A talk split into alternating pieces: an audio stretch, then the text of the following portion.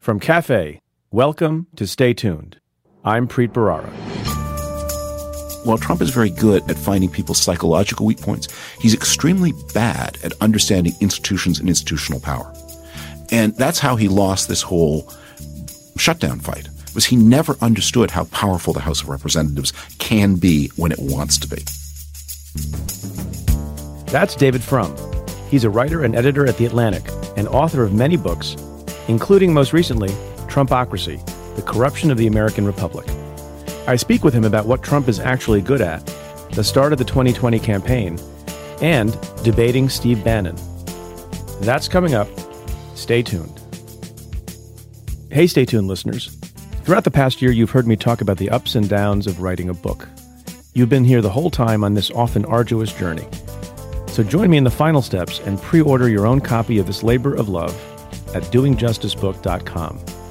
Actually, maybe it's a good Valentine's Day present for the people in your life who love justice. You'll find various options whether you need your two day shipping or want it from your favorite local independent bookseller. And for those of you who become accustomed to my voice in your ear, there is an audiobook. Order now at doingjusticebook.com, and the book or audiobook will be on its way to you this March 19th. Okay, let's get to your questions.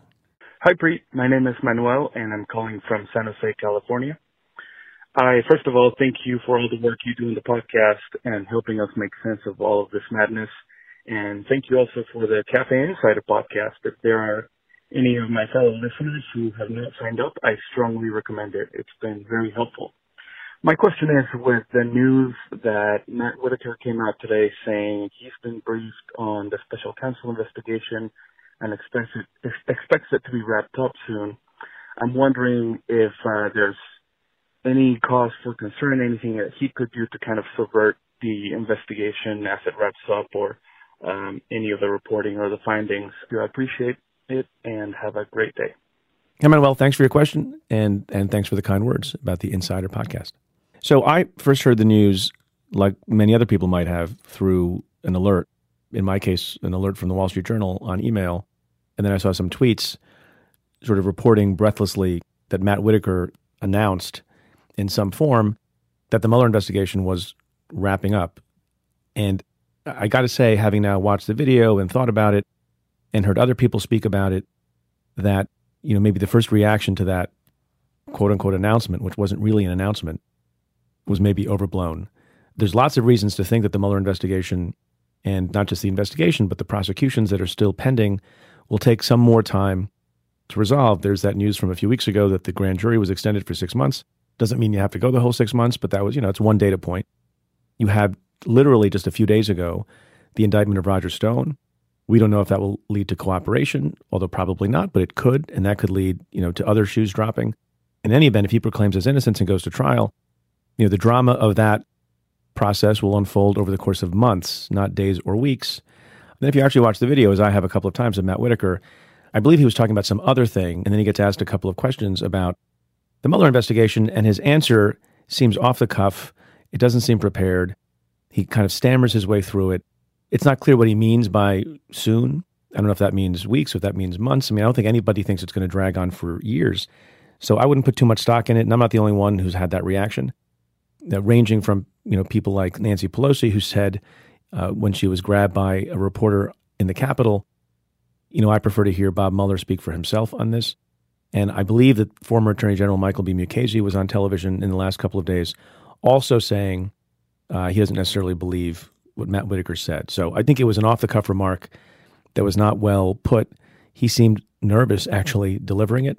And so the other signs point to there being more time that the Mueller investigation needs. On the question of whether or not Whitaker can stop things or stymie the investigation in some way. That has been a concern of a lot of people. I think, though, that so many folks are watching. Rod Rosenstein is still there and has the, the power of his voice.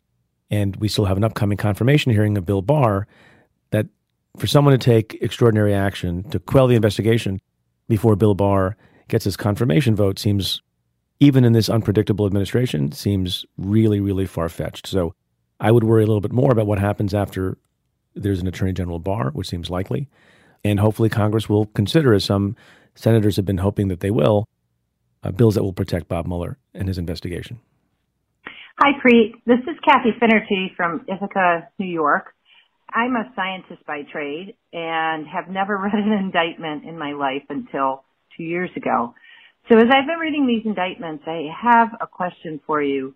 When they're referring to dates, quite often, or maybe even all the time, like for a certain date, date it's described as on or about. And I'm wondering if you can explain why that is especially for dates mm-hmm. where you can verify that something happened, like testimony before a House committee.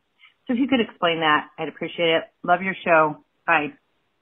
Kathy, thanks for your question. I'm glad you're reading the indictments. I urge everyone to read these these precious historical artifacts. Not artifacts yet, but will will be one day. So lawyers generally and prosecutors specifically are very risk averse, and although they love precision, they also like to hedge. And so when you go to trial on a set of allegations that are very specifically drawn out, you don't want there to be any variance between what you have alleged as to time, place, manner, date, anything else from what the proof is that you show at trial. And so the convention must have developed some time ago that whenever you have a date, in case there's an error or in case a witness's recollection differs or two witnesses have a different recollection of a date, that you say on or about.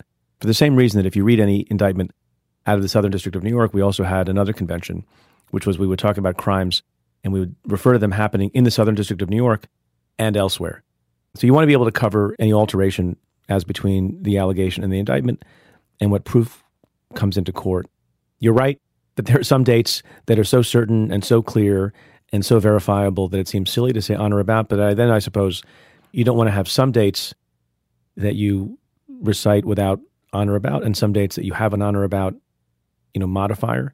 So for consistency, even though it looks kind of silly in some instances, that's why prosecutors do that. This next question comes in a tweet from user Adam Smith, whose Twitter handle, instead of being the invisible hand, is AL Smith 031. Uh, so he asks at Preet Bharara, hashtag AskPreet, with Kamala Harris in the news this week, in your opinion, what is it that makes former prosecutors such frequent and compelling candidates for national office? Well, you know, I guess that's an interesting question. Um, but one reason that you find, I think, former prosecutors running for office is that many of them, most of them, if not all of them, have demonstrated a commitment to public service. And by the way, you know, your presumption is not necessarily always accurate with respect to Kamala Harris. As Anne Milgram and I talked about on the Insider podcast, there are some people on the progressive side of the uh, spectrum who think the prosecutors don't make good candidates for national office or for public office. My view is, although I am myself not interested in the indefinite future for running for office and turned down an opportunity in the last year, as you may know, to run for attorney general in New York, that the best prosecutors, and they're, they're not all perfect, and even the good ones make mistakes and errors, and hopefully they own up to them, and also evolve in their thinking about criminal justice issues over time. But the people who are prosecutors have a been vetted, had their backgrounds checked, so they're you know they tend not to have skeletons in their closet. They tend to have you know, lived in a way that can withstand scrutiny. That's one. Second, they're committed to the public good. And whether or not you like prosecutors or don't like prosecutors, the ones that I know that are good and honest and honorable are dedicated to public service and, and serving in public office and elective office is a form of public service. Also, depending on what party you're running from, as David Frum and I discussed a little bit in the interview that you'll hear, it's sometimes a good credential for a Democrat who might otherwise, depending on the constituency in the general election, be accused, as has often happened, be accused of being soft on crime or weak, having the prosecutorial credential is helpful. You know, I'm recalling as I'm answering your question now that you know John Kerry, when he ran, although he didn't win, when he ran in the general election, talked a lot about how he's a former prosecutor. Chris Christie, in many interviews I saw and in debates during the election, talked often about even though he didn't come close to getting the nomination for the Republicans, he talked, I think, almost as much about his experience as U.S. attorney as he did about his experience as governor, because you're given the opportunity to talk about sort of elemental things public safety, uh, national security, public order, law and order, the Constitution, neutrality, doing good. Those are all good things that sound good and I think are good.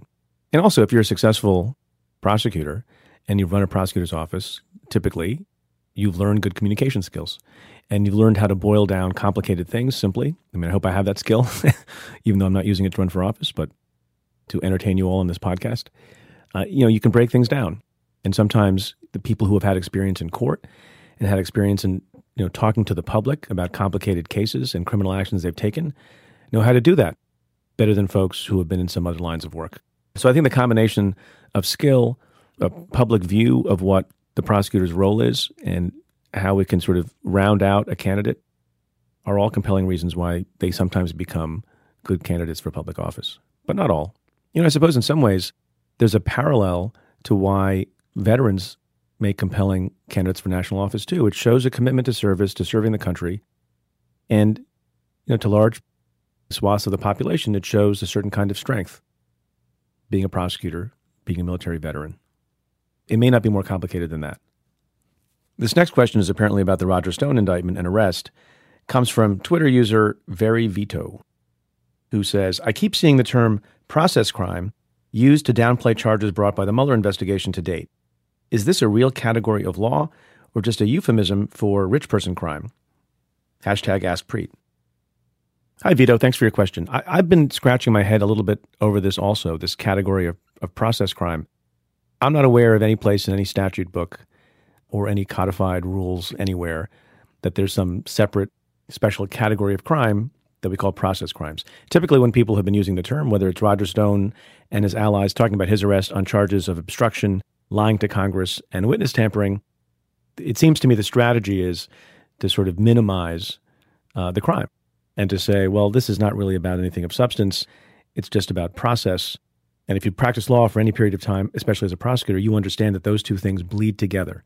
And so, you know, if you kill a witness, I'm not saying he did, if you kill a witness and you're charged with obstruction in connection with that, according to these people's definition, that would be a, a process crime and somehow less serious. It's not less serious if you're somebody who um, I suppose is taking a bribe in order to vote a particular way, I suppose by some stretch of the imagination, you could call that a process crime. So I don't know exactly what that means. I don't use that terminology. Most prosecutors I know don't use that terminology. In fairness to the folks who are saying these crimes are not so serious, they are serious, but one measure of examining where on the scale of seriousness a crime is, is to simply take an objective look at what the sentencing guidelines say about what term of punishment you get if you're convicted of one of those crimes.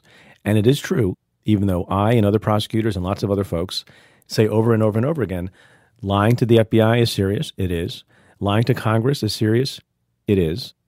But the penalties attached to those kinds of crimes are, in fact, less than some other things like money laundering or robbery or tax evasion, depending on the amount of tax that has been avoided. And so we saw with Michael Flynn, for example, that the guidelines recommendation was zero to six months, especially if you have no criminal history. The other thing I'll say is, you know, within the range of what people say are process crimes, uh, there are more and less serious, although I don't need to adopt the term, there are more and less serious crimes. I suppose at one end of the spectrum is, you know, a single false statement in passing to an FBI agent about something that's sort of not the most central aspect of the investigation and didn't confound their investigation. But at the other end of the spectrum, you can talk about the destruction of documents. You can talk about threats to witnesses in a more serious way than even Roger Stone did with respect to Randy Credico or Person Two in the indictment that was filed last week. Those are serious things, and so you know, don't be fooled by people who try to use euphemisms and language to try to minimize some aspect of the crime. They're serious. There's a range of seriousness, but they're not to be, I think, minimized. You know, and here's the other thing about the whole Roger Stone strategy, which doesn't seem to be about fighting the allegations as such, but engaging in a massive amount of public relations and going on television and, and even moments after he first faced the charges in federal court in Florida, he comes out, he does the, the Nixon victory salute, the victory sign, um, loves the attention, even though he's being heckled and even though people are chanting at him on the courthouse steps. And he says something that's very telling about how he thinks about himself and how he's conducted himself throughout his life. And he says, The only thing worse than being talked about is not being talked about, which, of course, is a line that he borrowed from the late, great Oscar Wilde, who said, There is only one thing in the world worse than being talked about, and that is not being talked about. So watch and listen with a wary eye and ear all the things you hear at the Roger Stone camp. And a shout out to insider listener Laura Bennett, who pointed out that that's where the original phrase comes from. And and Anne and I actually talk a bit more about Stone generally on the Insider podcast. As many of you know, we recently launched a subscription service to help you make sense of what's happening as we live through these historic times. It is an opportunity to go in depth on the most pressing issues at the intersection of law and politics. Rest assured, the Stay Tuned podcast will continue to be free, but the Cafe Insider membership service allows you to support our work so we can keep doing what we do. So if you'd like to hear Anne and me break down the rest of the Stone news and other issues, join Cafe Insider. There's more to come, and we'll be here for the wild ride.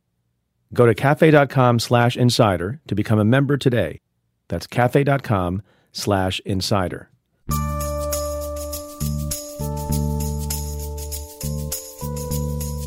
My guest this week is David Frum. He's a writer and editor at The Atlantic and author of nine books, including most recently Trumpocracy The Corruption of the American Republic. He was a speechwriter and special assistant in President George W. Bush's administration and served as a senior advisor to Rudy Giuliani's presidential campaign. Long a leading conservative voice, he is an outspoken critic of President Trump. I speak with him about reaching soft Trump voters, mastering the language of politics, and the prospect of a Howard Schultz presidential run. That's coming up. Stay tuned.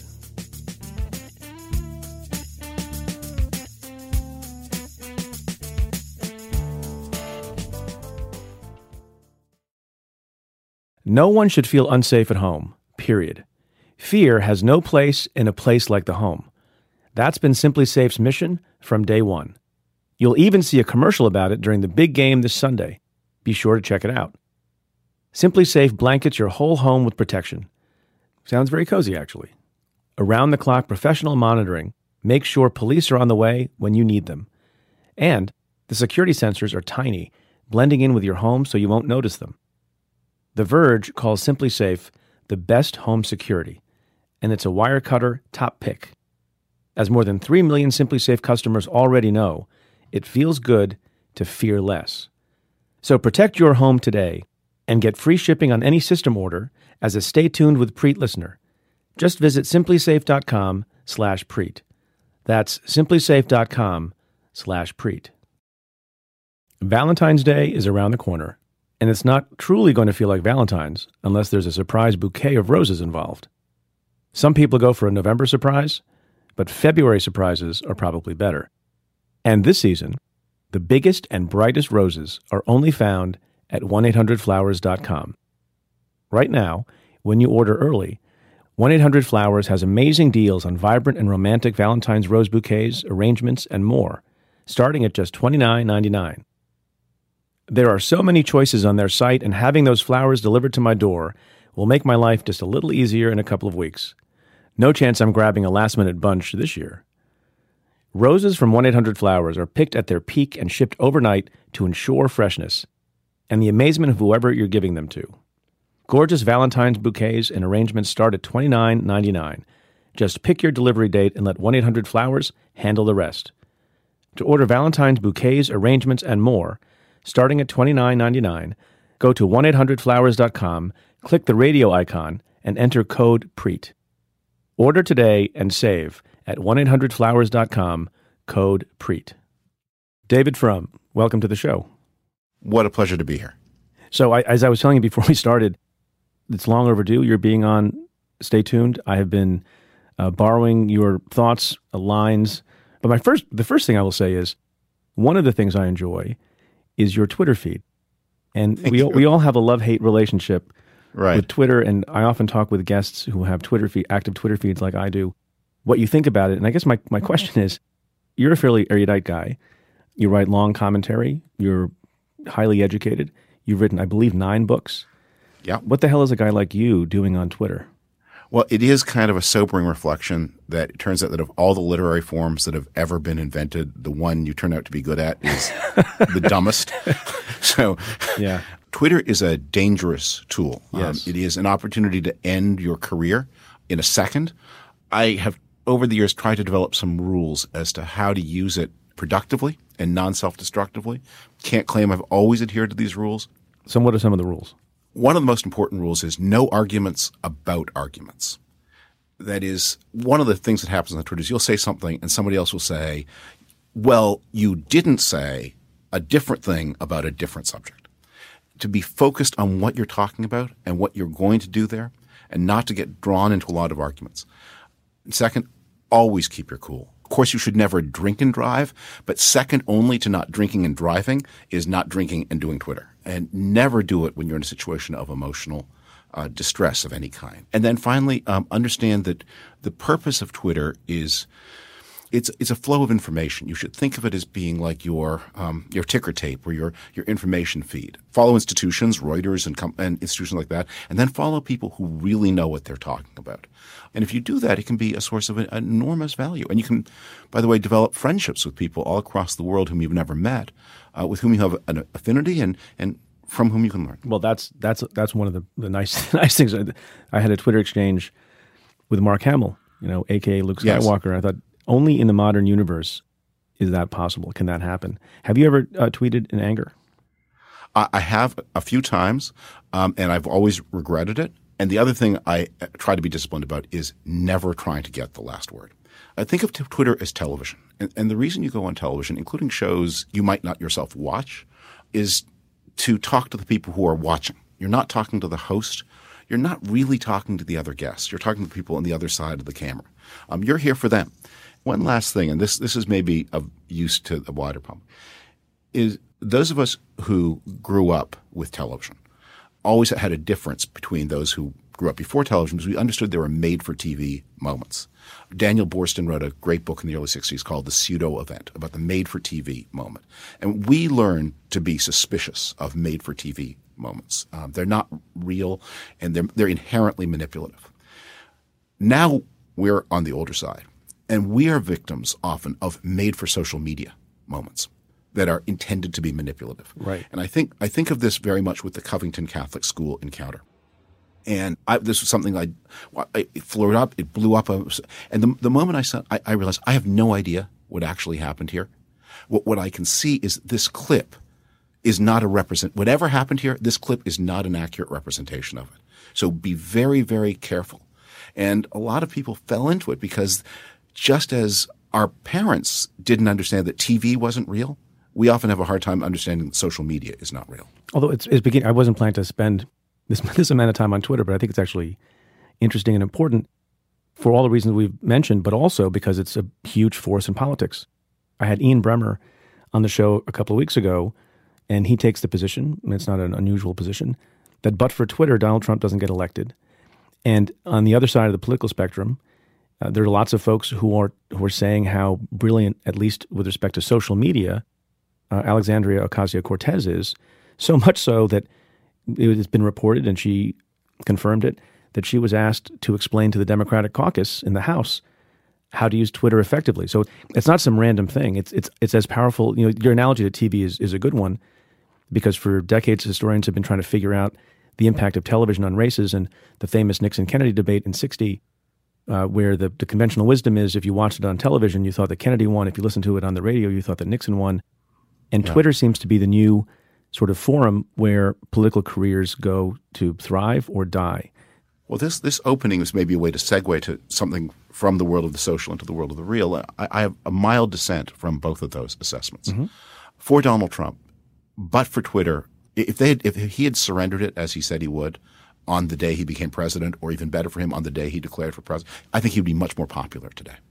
I think Twitter has been an anchor, an anchor around his neck during um, during the course of the presidency, which is se- separate from yeah, the campaign, e- and also even from the campaign, yeah. because you know the economy is pretty good, and it's especially been pretty good for the kind of upper middle, lower upper income folks who are the bedrock of the Republican Party. In all kinds of you know comfortable suburbs, far away from you know, Washington and New York, there are people who are normal Republicans, not paying a lot of attention to politics, who would, who should be able to say, you know, times are pretty good. The country is more or less at peace. Uh, if I don't live in New Jersey or Southern California, I got a tax cut. Uh, I don't like the guy's history or record, but he seems fine if he would just keep his mouth shut.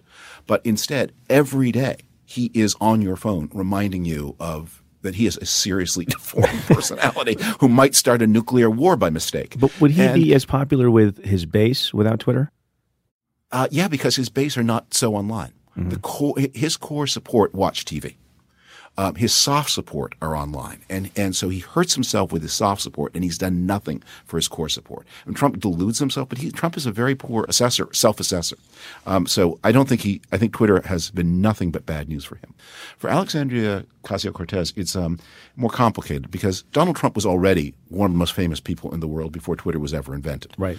So she is a newcomer um, who becomes a star by winning this come from behind uh, internal party victory. And social media helps her.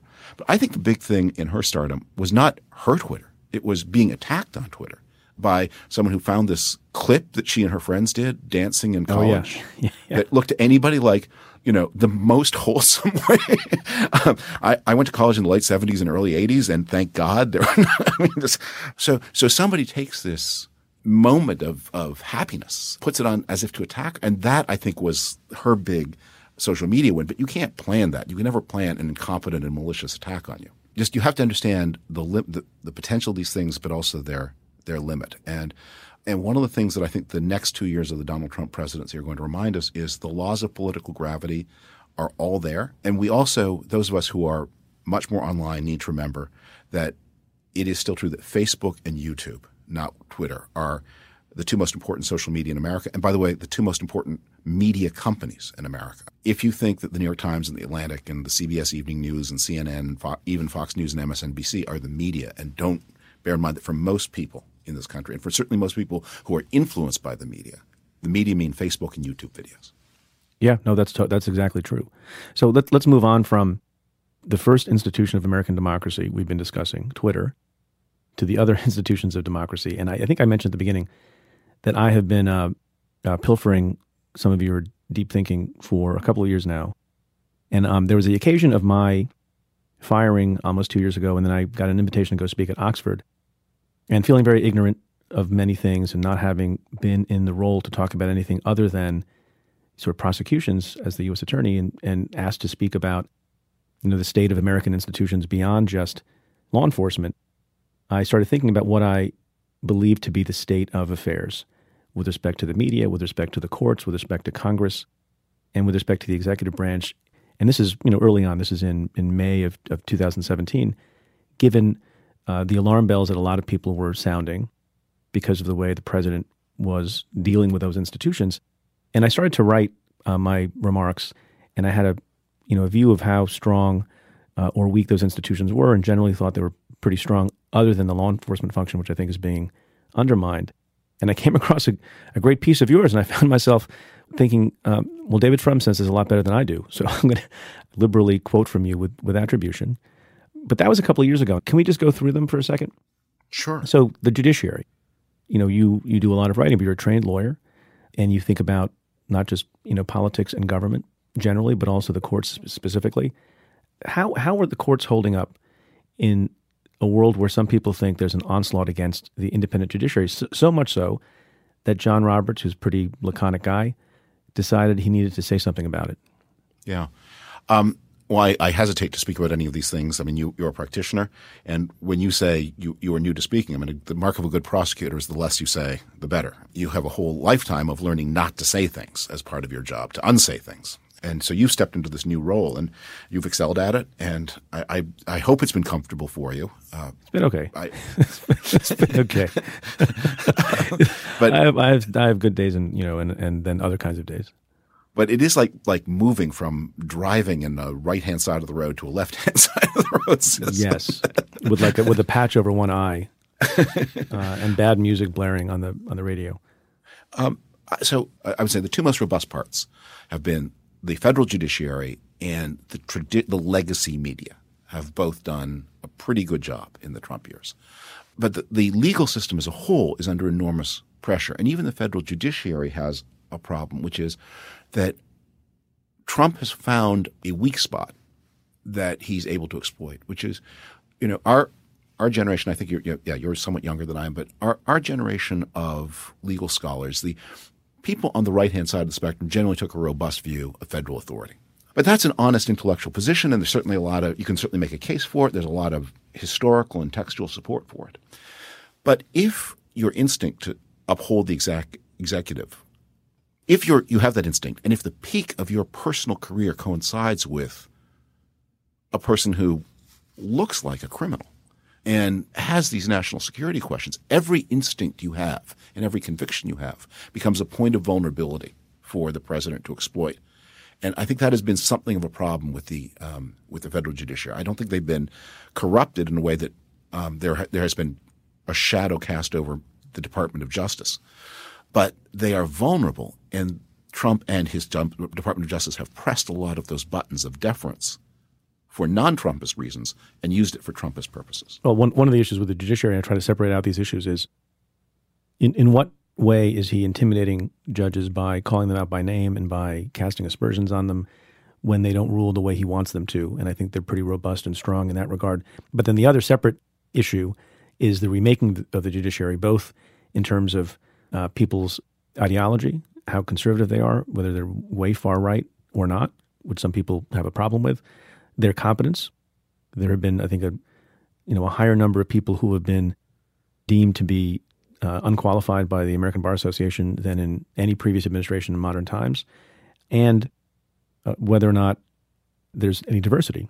I saw recently something like 70, 70 something percent of federal judges being nominated by Trump are men, and then the overwhelming majority white men. So, you know, that has an impact as well. But, but I consider that to be sort of separate from whether or not the judiciary as an institution is, remains independent. I tend to agree with you that I think it's doing better than some other institutions, in part because the founders were smart and gave them life tenure. And that's a lot of independence when you have life tenure. And all these other folks who get attacked by the president don't. Ha- I, I've always joked that if you know you're a federal judge and you get on the wrong side of the president, you remain in your job. If you are a U.S. attorney who gets on the wrong side of the president, then you have to get a podcast. Right. So, so it's a little, it's a little different. Right. One of the things that Trump is bad at is because he has an unrealistic sense of himself, he tends to be a poor, he's a very shrewd reader of psychic vulnerability. If, if someone has a weakness anywhere in their personality, the president finds it, as he did, has done with so many people um, who look so dominating, like Chris Christie. I mean, who knew there was that, that, that weak point in him, that fissure, and that Trump, whatever, whatever it is, if you've got it, he finds it. What was the weak point for him, for Christie? Uh, I don't even know, but um, his resentment, his it. resentment of Marco Rubio, his sense of entitlement, his sense of who he was in the scheme of things and who other people were in the scheme of things, that, that Trump was able to use him and humiliate him as he's done to so many other people. And I don't mean to single out Chris Christie. But what, what, while Trump is very good at finding people's psychological weak points, he's extremely bad at understanding institutions and institutional power. And that's how he lost this whole shutdown fight was he never understood how powerful the House of Representatives can be when it wants to be. And how if the Speaker of the House has a solid majority behind her, um, and she's dealt with dissenters and made her deals and got everybody to back her, and you go up again, anybody in the executive branch who's got a car and driver is going to discover they're walking to work. Right.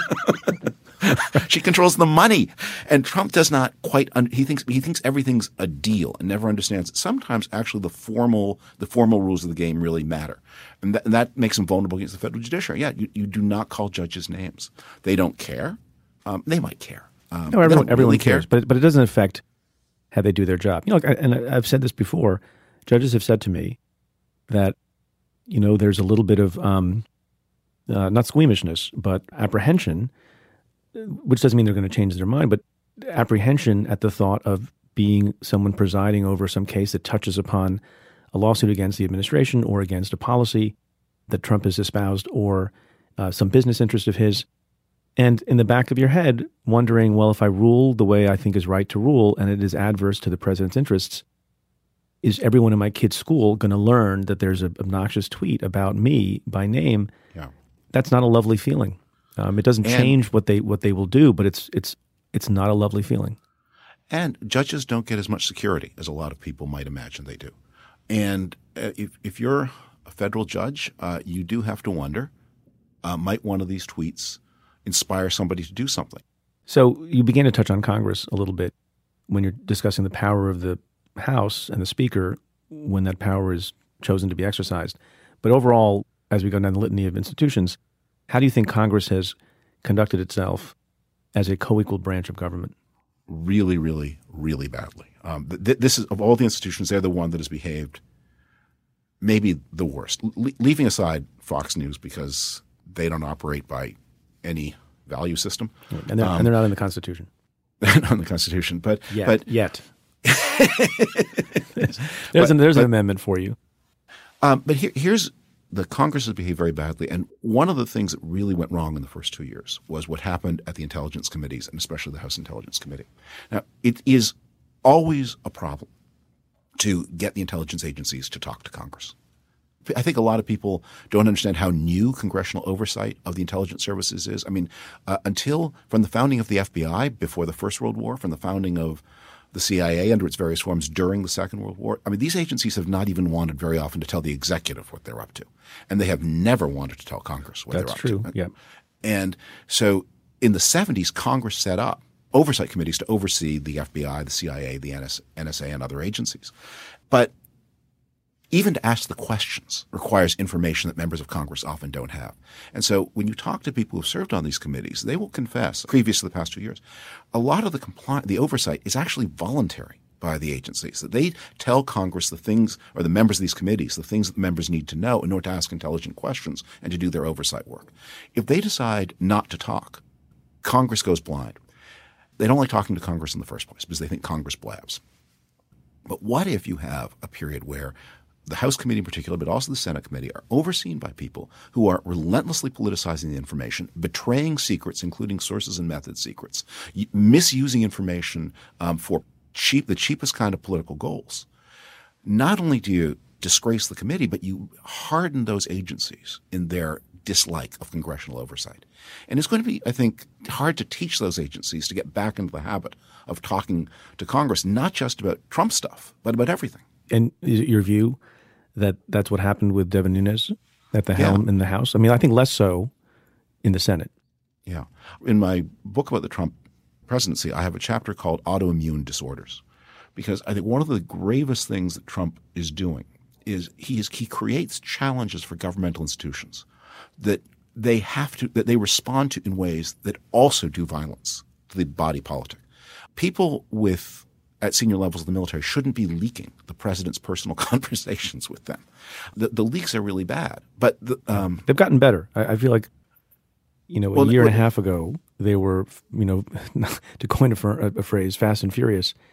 Yeah. And some combination of those people leaving and uh, a crackdown on cell phones and other things in the White House has maybe lessened that. Yeah, but we know that the president is talking all the time about quitting NATO. And that, that was a week that came about that, that just this past month and probably originated with someone very close to James Mattis. And you, you think in an effort to put that out there so that there would be the appropriate backlash, it. yeah. Yeah, to kill it. Uh, that's that's often why, people, and it's it's a public spirited leak. It's a patriotic leak. It's a leak. It's a leak that has the effect of reconfirming our commitment to NATO. You know, uh, it, it is it is a good thing when a president is in the Oval Office and says, "Here's this thing the United States government has done for the past hundred years. Why are we doing this? Yeah, can I can I hear some explanation? Why why shouldn't why shouldn't we change this ancient ancient policy just because everyone's done it for the past hundred or eighty years? That doesn't make it sacred. That's a good conversation. That's why we have presidents is to jolt agencies and organizations into thinking, why do we do that? Then what we hope happens is that people come in and you have a proper process and they say, Mr. President, Madam President, this is why we do it. Oh, okay, those are pretty good reasons or not. Why are we in NATO is not a crazy conversation to have if you know the president is not contaminated by a foreign power. You say in your book Trumpocracy at great length some version of you know Trump is not necessarily and tell me if I have this muddled that Trump is is not the cause of things but a symptom of things and you unlike a lot of people uh, take some time and effort to sort of characterize things that are going on in the country that have caused people to want a leader like Donald Trump, who would shake things up and who would listen to them because I, I have agreed with some of the premises that Donald Trump has put forward during the campaign. I, I do think people have been forgotten. I do think there's a swamp. I do think a lot of the system is rigged. Those are all correct assessments of the system. And a lot of people, whether you've been left behind or not, uh, believe that to be true. The, my dispute is how you go about dealing with it and making it better. But the underlying, you know, issues are there. And you, you have this. I'm told that this is on your homepage, davidfrum.com. And so I want you to talk about this a little bit. Those who seem to despise half of America will never be trusted to govern any of it. What, yeah, what do you mean by right. that? And, and what do you think the state of affairs is in the country that led to us being here. That quote comes from the final chapter of a book I published in 2012 uh, after the that election called Why Romney Lost. I should say here, I mean, I, I remain a Republican by I, I, mean, it becomes pretty notional at this point. I haven't cast a Republican vote in a while, but that still sort of feels like my home. And I had a lot of personal admiration for Mitt Romney, and I thought he would have made a fine, fine president. And I became very disturbed by the course of that campaign. And I think Romney had, like the elder Bush, a vision that you guys get me elected and I'll be a good president. And how I get there doesn't matter. And I'll make whatever deals I have to in order to get there and be a good president. That culminated with um, the 47% remark. Remind people what that comment was. Well, Romney was talking about how, I forget what the data is now, but at that time, about half of Americans paid no federal personal income tax many Americans pay many other taxes, including the payroll tax. Um, they pay excise taxes, of course, on their gasoline or alcohol if they drink alcohol, cigarettes if they smoke cigarettes, and of course they pay state and local taxes. So it's not true that half the country pays no taxes, but half the country approximately paid no federal personal income tax. And so it became a talking point that these people were the takers who were leeching off the makers. And Romney was a person of extraordinary compassion and generosity and um, a lot of empathetic insight into the ordinary person. But this point, which had been said over and over again, Romney was talking to um, a bunch of rich people in somebody's um, living room in Florida, and someone, I think the bartender, videoed him making this point about how uh, for the 47%, that is the people who are not paying the income tax, they're going to vote for the Democrat for rational reasons. And he seemed to be writing off half the country. I think that's not exactly what he meant, and anyway, it's a false number, but it referred to, to this that if you if you talk that way, you have to be president of all of America. Among the many things that are so wrong with Donald Trump, he's he's just given up on the, that project. I mean, he always talks about, well, I'm popular with my base. Yeah. Well, congratulations. Every politician is popular with the base. That's yeah. why it's called the base. like McCain, McCain used to say when he addressed the press, right? It's good to talk to you, my base. So you need to be president even of the people who are never going to vote for you you can't please everybody, of course, and of course you have a political coalition to manage. But once you get into that lofty office with that vast point of view, you need to be thinking about everybody.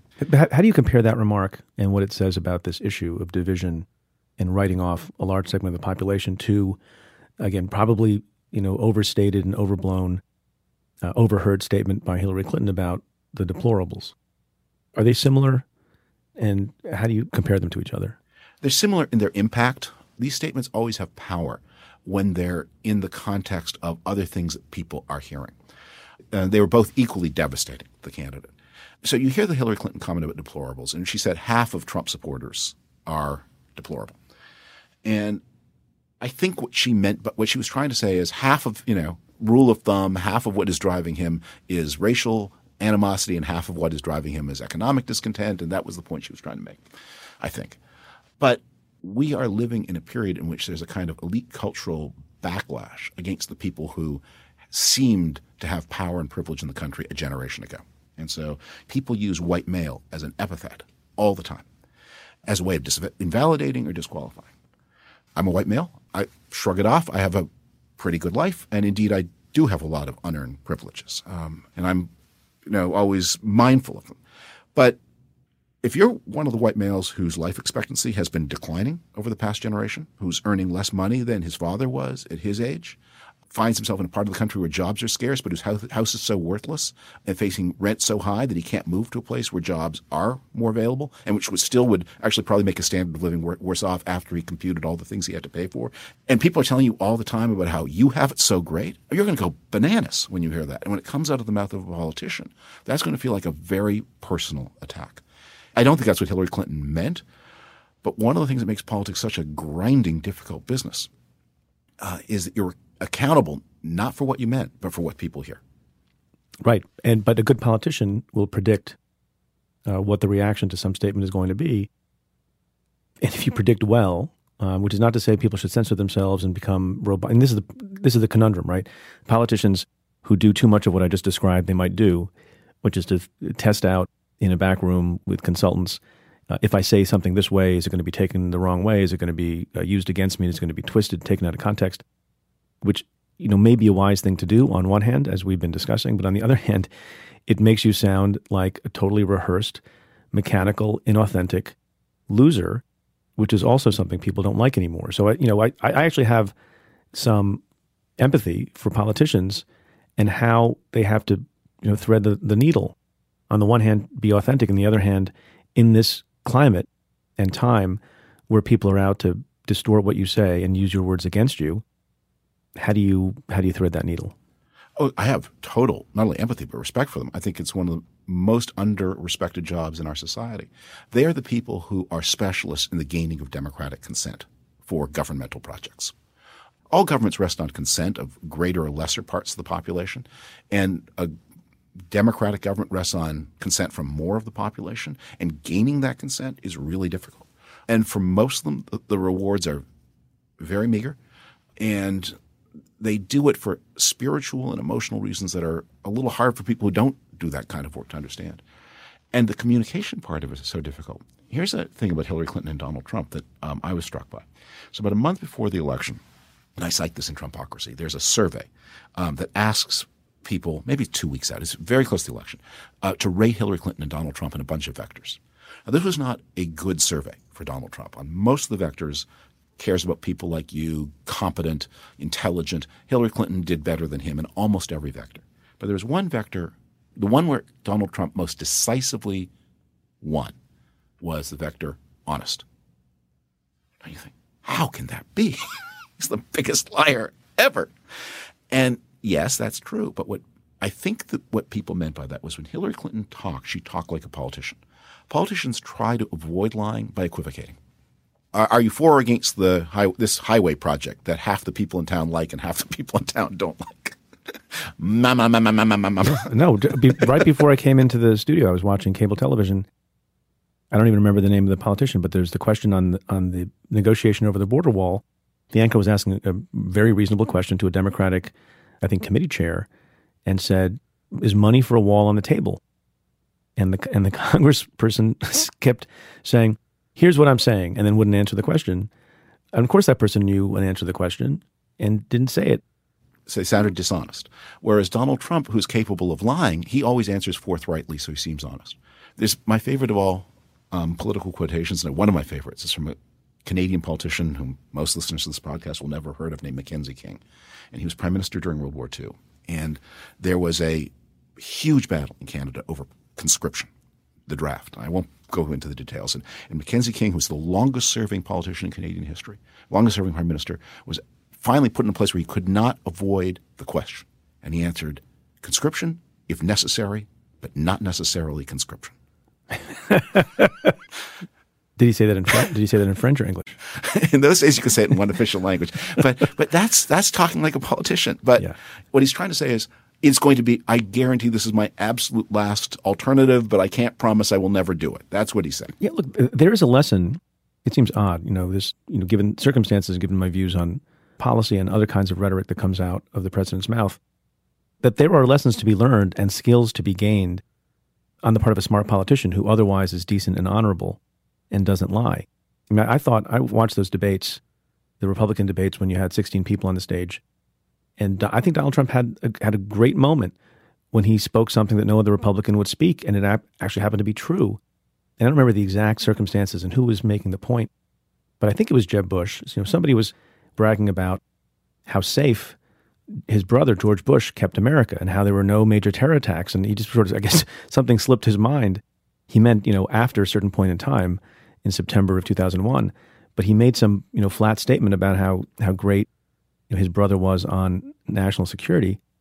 And Donald Trump, again, I forget in what words he, he said it, but he's like, you know, basically, you got to be freaking kidding me. 9 11 happened on his watch. Yeah. It's an obvious well, point, and it's true, unlike a lot of other things he said.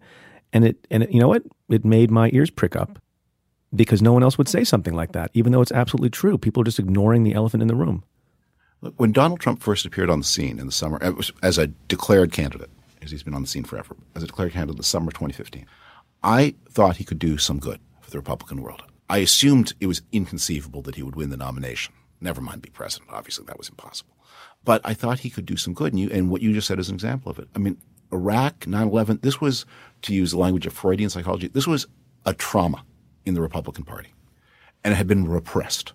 And in the Freudian scheme, when you have a trauma and you repress it, the trauma manifests itself as neurosis.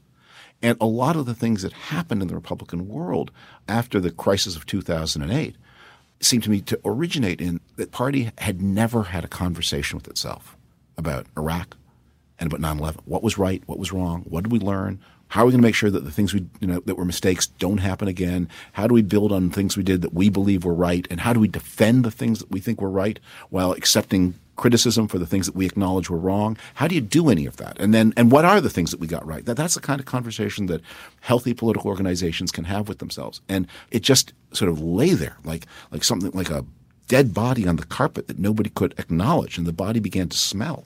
And are you going to continue and, this metaphor for much longer? we won't. And the, and Donald Trump was was he was willing to talk about it, and it, it was once he said it, it was, it was an obviously crazy proposition to nominate Jeb Bush for uh, president because you had to. There's no way you could do it and not talk about Iraq. Lots of people with vast amounts of money, who presumably are not fools, convince themselves that you could nominate Jeb Bush for president and go through a whole cycle without ever talking about Iraq. How could you think such a thing? And yet people did. They did. You know, one, so one of the things I respect about you is an inclination fast vanishing from public life, and that is a an openness to debate and put yourself in a vulnerable position in front of a lot of people with someone who you really disagree with and whose views you don't actually want to find footing in the public. And so you do this, you know, unabashedly in a lot of different circumstances. But the one I want to talk about and have you explain a little bit your thinking on and what it felt like personally was you agreed to debate Steve Bannon, who many yes. people would say is the architect of, of Donald Trump's victory, but not only that, but a leading advocate of sort of the theory of populism in the world. And he, as you have said, is a significant figure. He helped change the course of American history by electing Donald Trump, and he's advising a number of people in Europe as well. And there's a famous lecture series in, in Toronto, correct? Yeah. Called the Munk Debate and you agreed to debate him, and then all hell broke loose. What happened? the Munk Debate has its debates in a concert hall in downtown Toronto. It holds about 3,000 people. And so there's a big gap in opinion in Canadian society about this event. So much so that there were not only very large scale protests, but actual protests that turned by Canadian standards somewhat violent. A policeman was attacked and injured. Um, about the very fact of the debate, the fact that Bannon would have a platform on a stage. Right. Mm-hmm. Right. They were much less. much less attention to the fact that I was there. It's, oh my you know, God. A, from you seem like, like a nice guy. it's like the, the, the plane crash, also among the killed. yeah, and then um, some, then there was a technical glitch, which is the counting system broke. Uh, they didn't know that. And so what they put up was as as if it were the number that had just voted who won the debate. One of the uh, answers to one of the questions, you know, one of the questions that were posed before the debate, and it was one that se- seemed to indicate mistakenly that Steve Bannon had won the debate because it was a different question that had been asked before the debate. And not only that, that he that he had crushed you because of how many right. minds he had changed, even though it didn't. As he, I think you've written, even though in the room at the time it didn't seem like his his views were gaining a lot of purchase.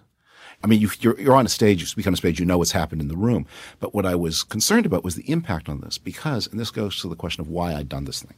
So I'm not one of those people who believes the more speech, the better. Um, you know, let's debate everything. Let's debate whether women should be men's slaves. I, I, I don't think we need to debate that. Um, should any, or is slavery good? I don't think you debate it because that's you know, um, there's some questions. You don't want to give the, you know, because it's not possible to say all debate is good because there are some views that are so discredited that to give the, a forum or a platform to someone who has a racist view or a horribly misogynistic view is to elevate that point of view.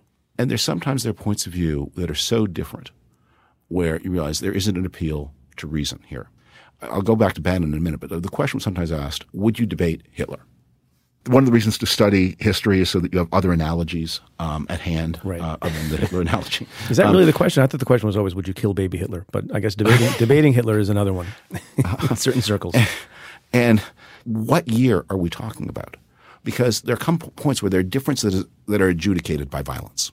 But if I were a German liberal in 1926, um, during the Weimar Republic, yeah, I would because I'd be trying to mobilize public opinion. Then there comes the point where assassination is your only tool, and then finally there comes you know gigantic war embracing all the earth is the only tool. But the reason I wanted to, to debate Bannon, and it wasn't just that I, I was very keen to do it, was the timing of the debate was very important. The debate took place on the Friday before the Tuesday vote in the midterms. And it took place in Toronto City, that is the most important city in a country that had been a special target of Donald Trump's animus. And people who believed in the liberal democratic world order, free trade, NATO, basically we, we've been losing since 2014. And I thought that what was going to, what, what I could do here was on the Friday before the Tuesday, when I was certain the waters were about to change, put down a marker. This is the high tide of the Confederacy, my friend. it's over for you guys. From here on, you're losing all the way. And so the topic of the debate was not, is Trumpism good? The topic of the debate was, I, I'm going to forget the exact wording, but it was a predictive question. Does the future belong to populism? And I thought it was useful to put down a marker at that place, at that time to say, the future does not belong to populism. You start losing and you start losing Tuesday and you will now never stop losing. And my purpose was not to exactly change minds, but to give heart to people who I, I knew had shared my view, but who were more pessimistic at that point about what the future would hold. I wanted to give people encouragement. I knew this was going to be on YouTube over that weekend before the vote. And I, this was a way to send a message that would inspire people and make them believe that change was possible. And the belief in the efficacy change is hugely important getting people actually to do change. What is your advice to people who don't get invited to be on a stage with 2,800 participants uh, in Toronto or New York or Los Angeles or somewhere else, but all these debates that are happening in homes and schools and in communities around the country where people have a point of view, and we're just gearing up for the 2020 election, which I want to ask you about as well. And they had people in their communities who disagree with them. And there's some people who say, well, you know, if you want to maintain harmony at the Thanksgiving table, for example, you stay away from politics. But I think there's an argument to be made that it's so important that people should engage, not with invective and not by yelling and not with violence, but based on your own sort of professional public square debating experience, what advice do you have for ordinary people who you think want to persuade other people to their point of view in a in a way that works? Oh, that's a great question. There are people who give you like tricks how you crush your opponent, but here, here's the way I would think about it. One of the most skilled politicians of, of our lifetime, Bill Clinton. Let me start with this story about him. So in, the, in 1992, he's running against George H.W. Bush, the incumbent president, Ross Perot, and there were three debates, and one of them was a town hall format. And this is literally the I feel your pain moment, although he never said those words. Yeah. One of the questioners was an older woman, obviously extremely nervous about being on TV for probably the only time in her life, and seemingly not very well educated. And so she asked in a very nervous sounding voice, I would like to ask each of the candidates how you personally have been affected by the deficit. The elder Bush flubs it. Uh, Ross Perot says something characteristically insane, and um, and Bill Bill Clinton, with that huge body of his, steps toward her and like sort of exuding warmth through his body, says, "I'll answer your question, but I, before that, I have a question for you. How have you personally been affected by the deficit?" And she began to answer, and as she answered, it became clear that either because she was mixed up or because she had never known the difference in the first place, she didn't mean the deficit. She meant the recession that was also happening that year.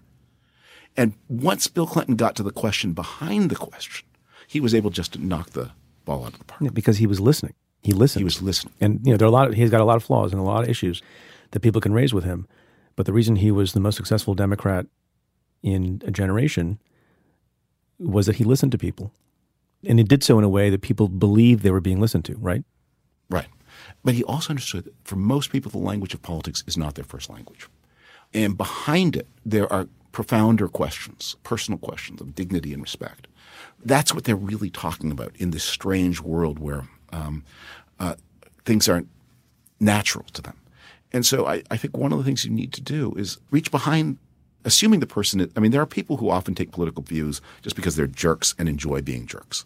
And toxic people, the only thing to do with them is get them out of your life. So yeah. if you've got an uncle who just likes, be, likes being obnoxious because he thinks it's fun to tease and demean, get rid of this view. You have to invite every uncle to Thanksgiving. You really don't. Just don't invite him. But if there's someone who you think is, is basically a decent and worthwhile person, but has views that you think are mistaken or, mis- or uninformed, think back to the occasions when you in your life have been wrong. And how have you been reached when you've been wrong? What, is, what has worked on you? And it's always the appeal to the best in you. The person finds something in you that you are proud of. Right. Well, I think part of the problem is um, if I were dealing with such a person, I would not talk, you know, in a declarative way first I would ask a lot of questions. I'm actually curious. When someone has a view that I think is completely off the mark and nuts, my first reaction is, is maybe, but I keep that internal, is like, wow, that's nuts. But my second reaction is like, why do you have this nutso opinion that I don't agree with? So, what is it about that view or that position or that policy that you find good? And then, you know, that's how you find out for that particular person, you know, is it based on on fear? Is it based on a lack of knowledge about a particular point in that policy? Is it because uh, they have prejudice?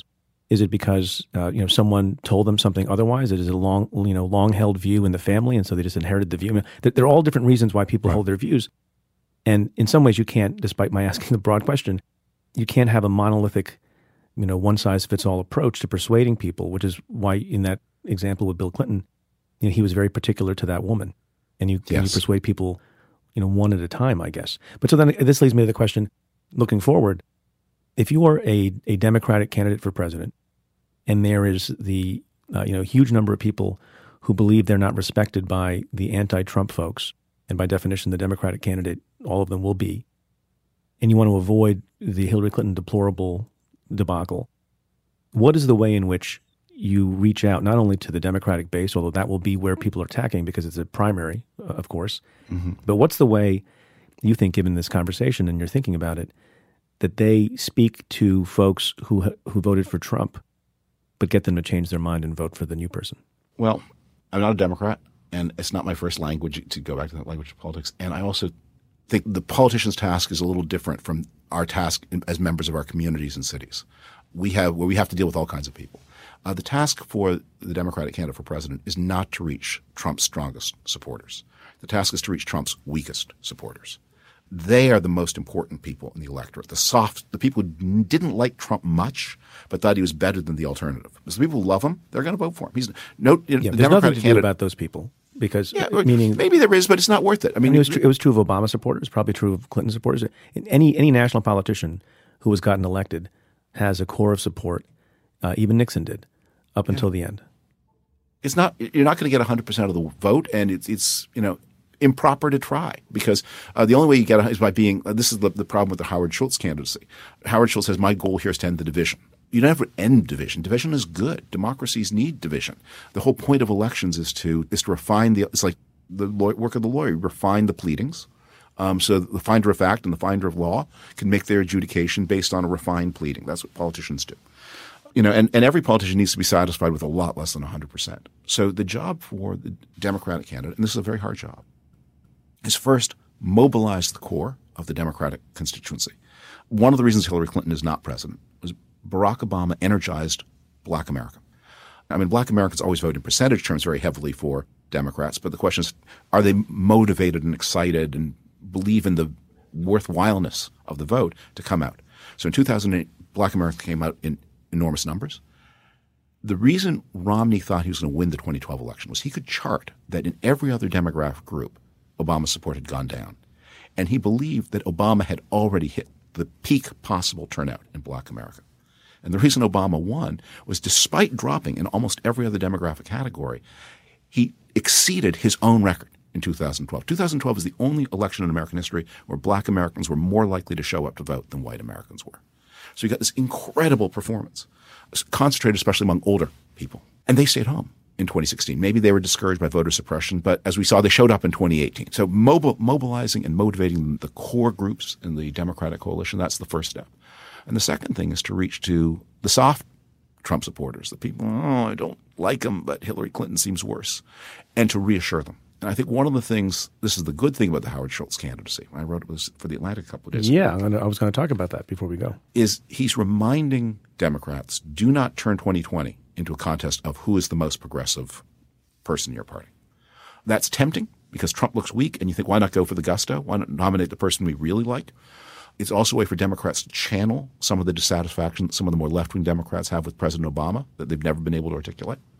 But while the, the weight and thrust of the Democratic vote is going to come from the core constituencies who are mobilized in 2020 in a way they weren't in 2016, the thing that locks this thing in, that makes it certain rather than uncertain, is picking up people in suburbs, especially women, who have more to lose than maybe the typical Democrat does, economically, culturally, socially, and reassuring them that this You know, although the country is going to shift a little bit to the left now, it's not going to do so in such a scary way that you have to defend, uh, adhere to Trump in self-defense. So Howard Schultz, you mentioned a couple of times, is the former Starbucks CEO who's said he might run for president as an independent.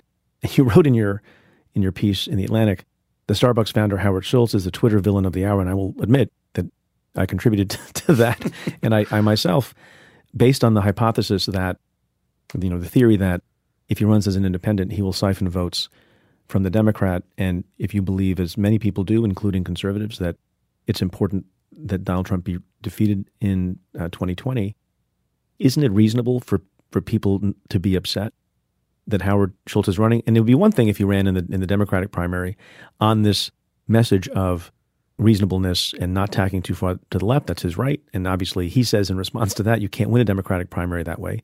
But isn't it isn't it reasonable for a particular group of voters that they spurn the Schultz candidacy? If this were 15 months from now, we're getting uh, to the time of the conventions, and Schultz is still persisting with his vanity project, then I would totally agree with you. So what's the point now? You, you, he should he should test the waters and make the point. No, the point the, the value that he's doing, the service that he's doing is, I think, uh, Kamala Harris and Elizabeth Warren and Bernie Sanders are competing to see who can outflank to the left. There's this constant series of to the left flanking motions. There's a criticism of Kamala Harris. She's got an obstacle to overcome because she was a former prosecutor, and like your group. God forbid. God, hor- horrors. right. right. Whereas in a Republican primary, it would be a good thing if you'd been a public defender. You know, that's one of the things I tell my Republican friends who are interested in public service: go be a public defender for a while, broaden your resume that way. Uh, for a Democrat, it's a good thing to have been on the other side, uh, to be with law enforcement.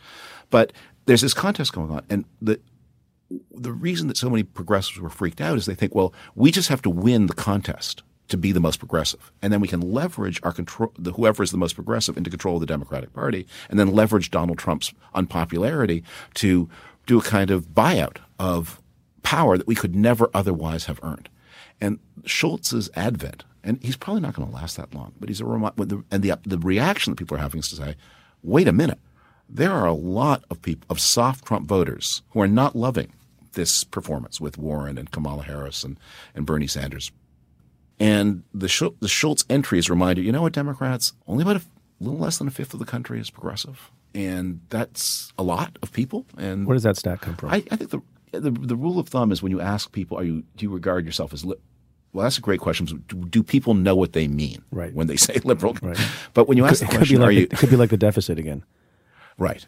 But when you ask the question, "Are you conservative? Are you moderate? Are you liberal?" That uh, the liberal or progressive number bounces around when liberals are doing badly uh, in the middle 90s and the high teens, and right now they're doing well, so they're in the low 20s.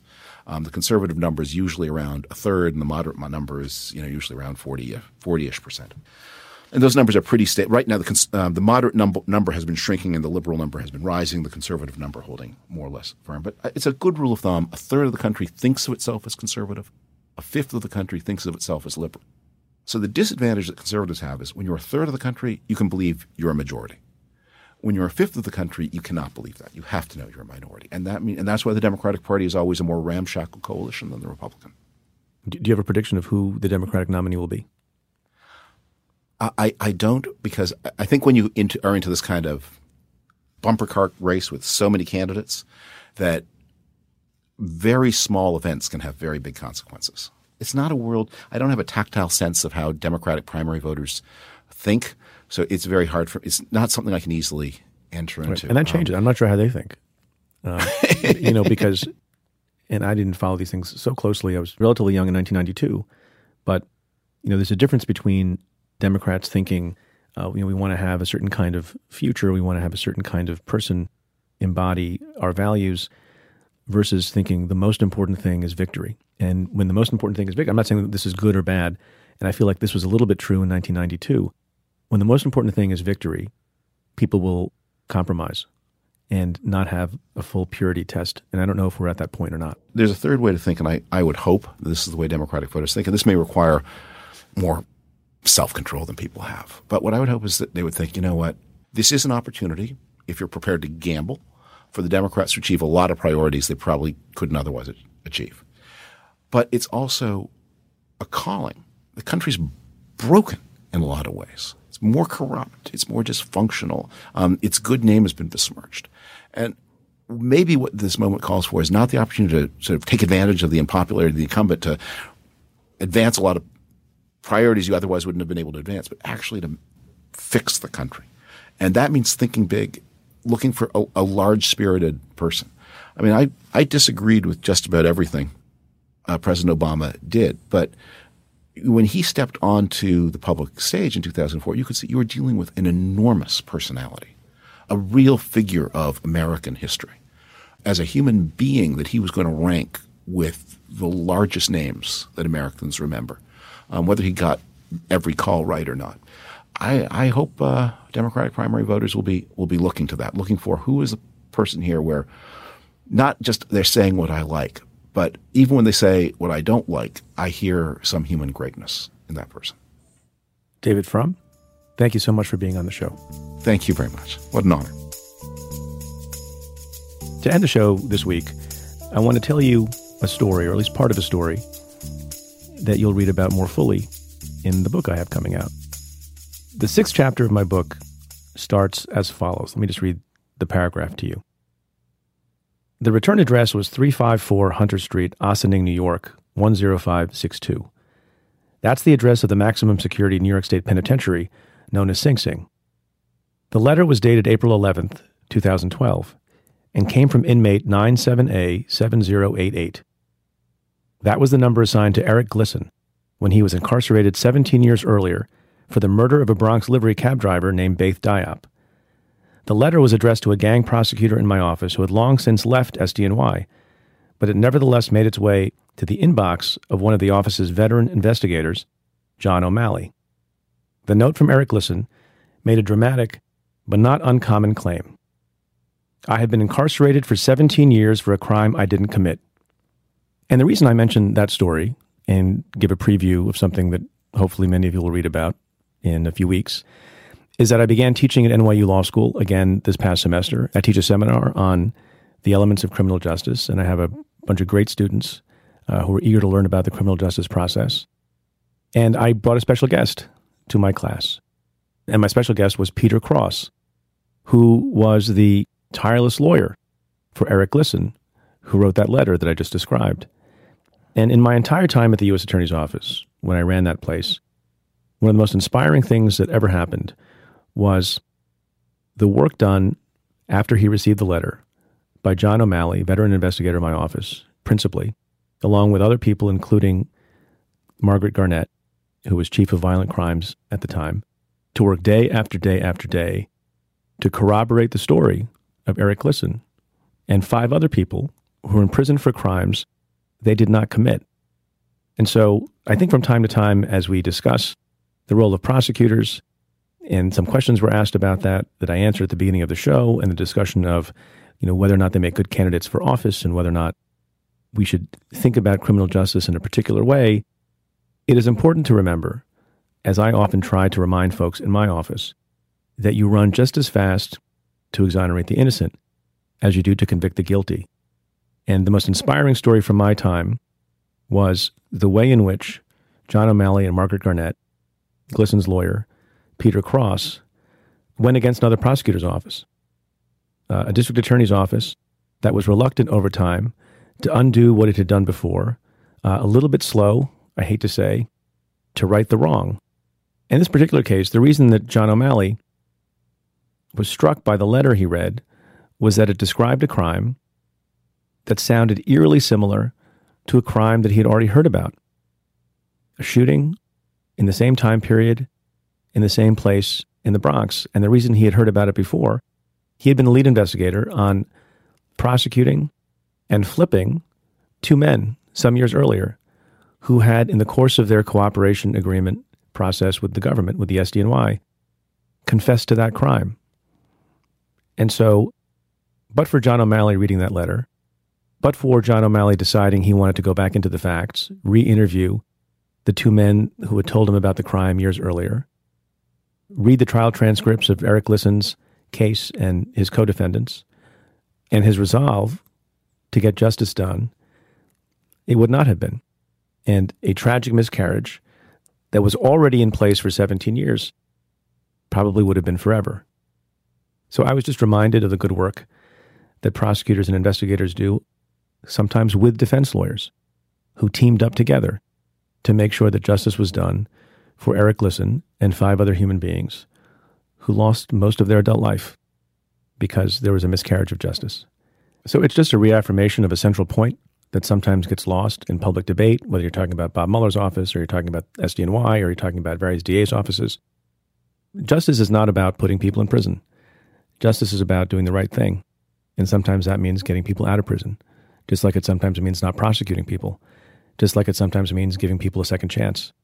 All those things, depending on the circumstances, are important, vital, and central to not only doing justice, but having people have faith that justice is being done. Those are the kinds of things I talk about in my class. Those are the kinds of things that I think you know I talk about on the show, and the kinds of things I talk about in the book.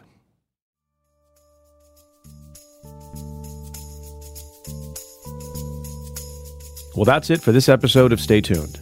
Thanks again to my guest, David Frum. If you like the show, rate and review it on Apple Podcasts. Every positive review helps new listeners find the show. Send me your questions about news and politics. Tweet them to me at Preet Bharara with the hashtag AskPreet, or give me a call at 669 247 7338. That's 669 24 Preet. Or you can send an email to staytuned at cafe.com. Stay Tuned is presented by Cafe. It's produced by Kat Aaron and the team at Pineapple Street Media, Henry Molofsky, Joel Lovell, Jenna Weiss Berman, and Max Linsky. The executive producer at Cafe is Tamara Sepper, and the Cafe team is Julia Doyle, Calvin Lord, Vinay Basti, and Jeff Eisenman.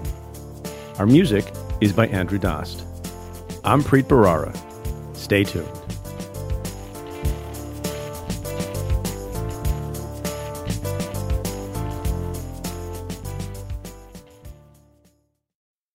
SimpliSafe is the home security for right now, when feeling safe at home has never been more important.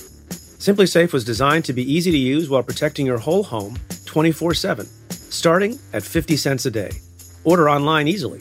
Open the box, place the sensors, plug it in, and your home is protected around the clock. No technician has to come to your house. Head to simplisafe.com slash preet and get free shipping and a 60-day money-back guarantee.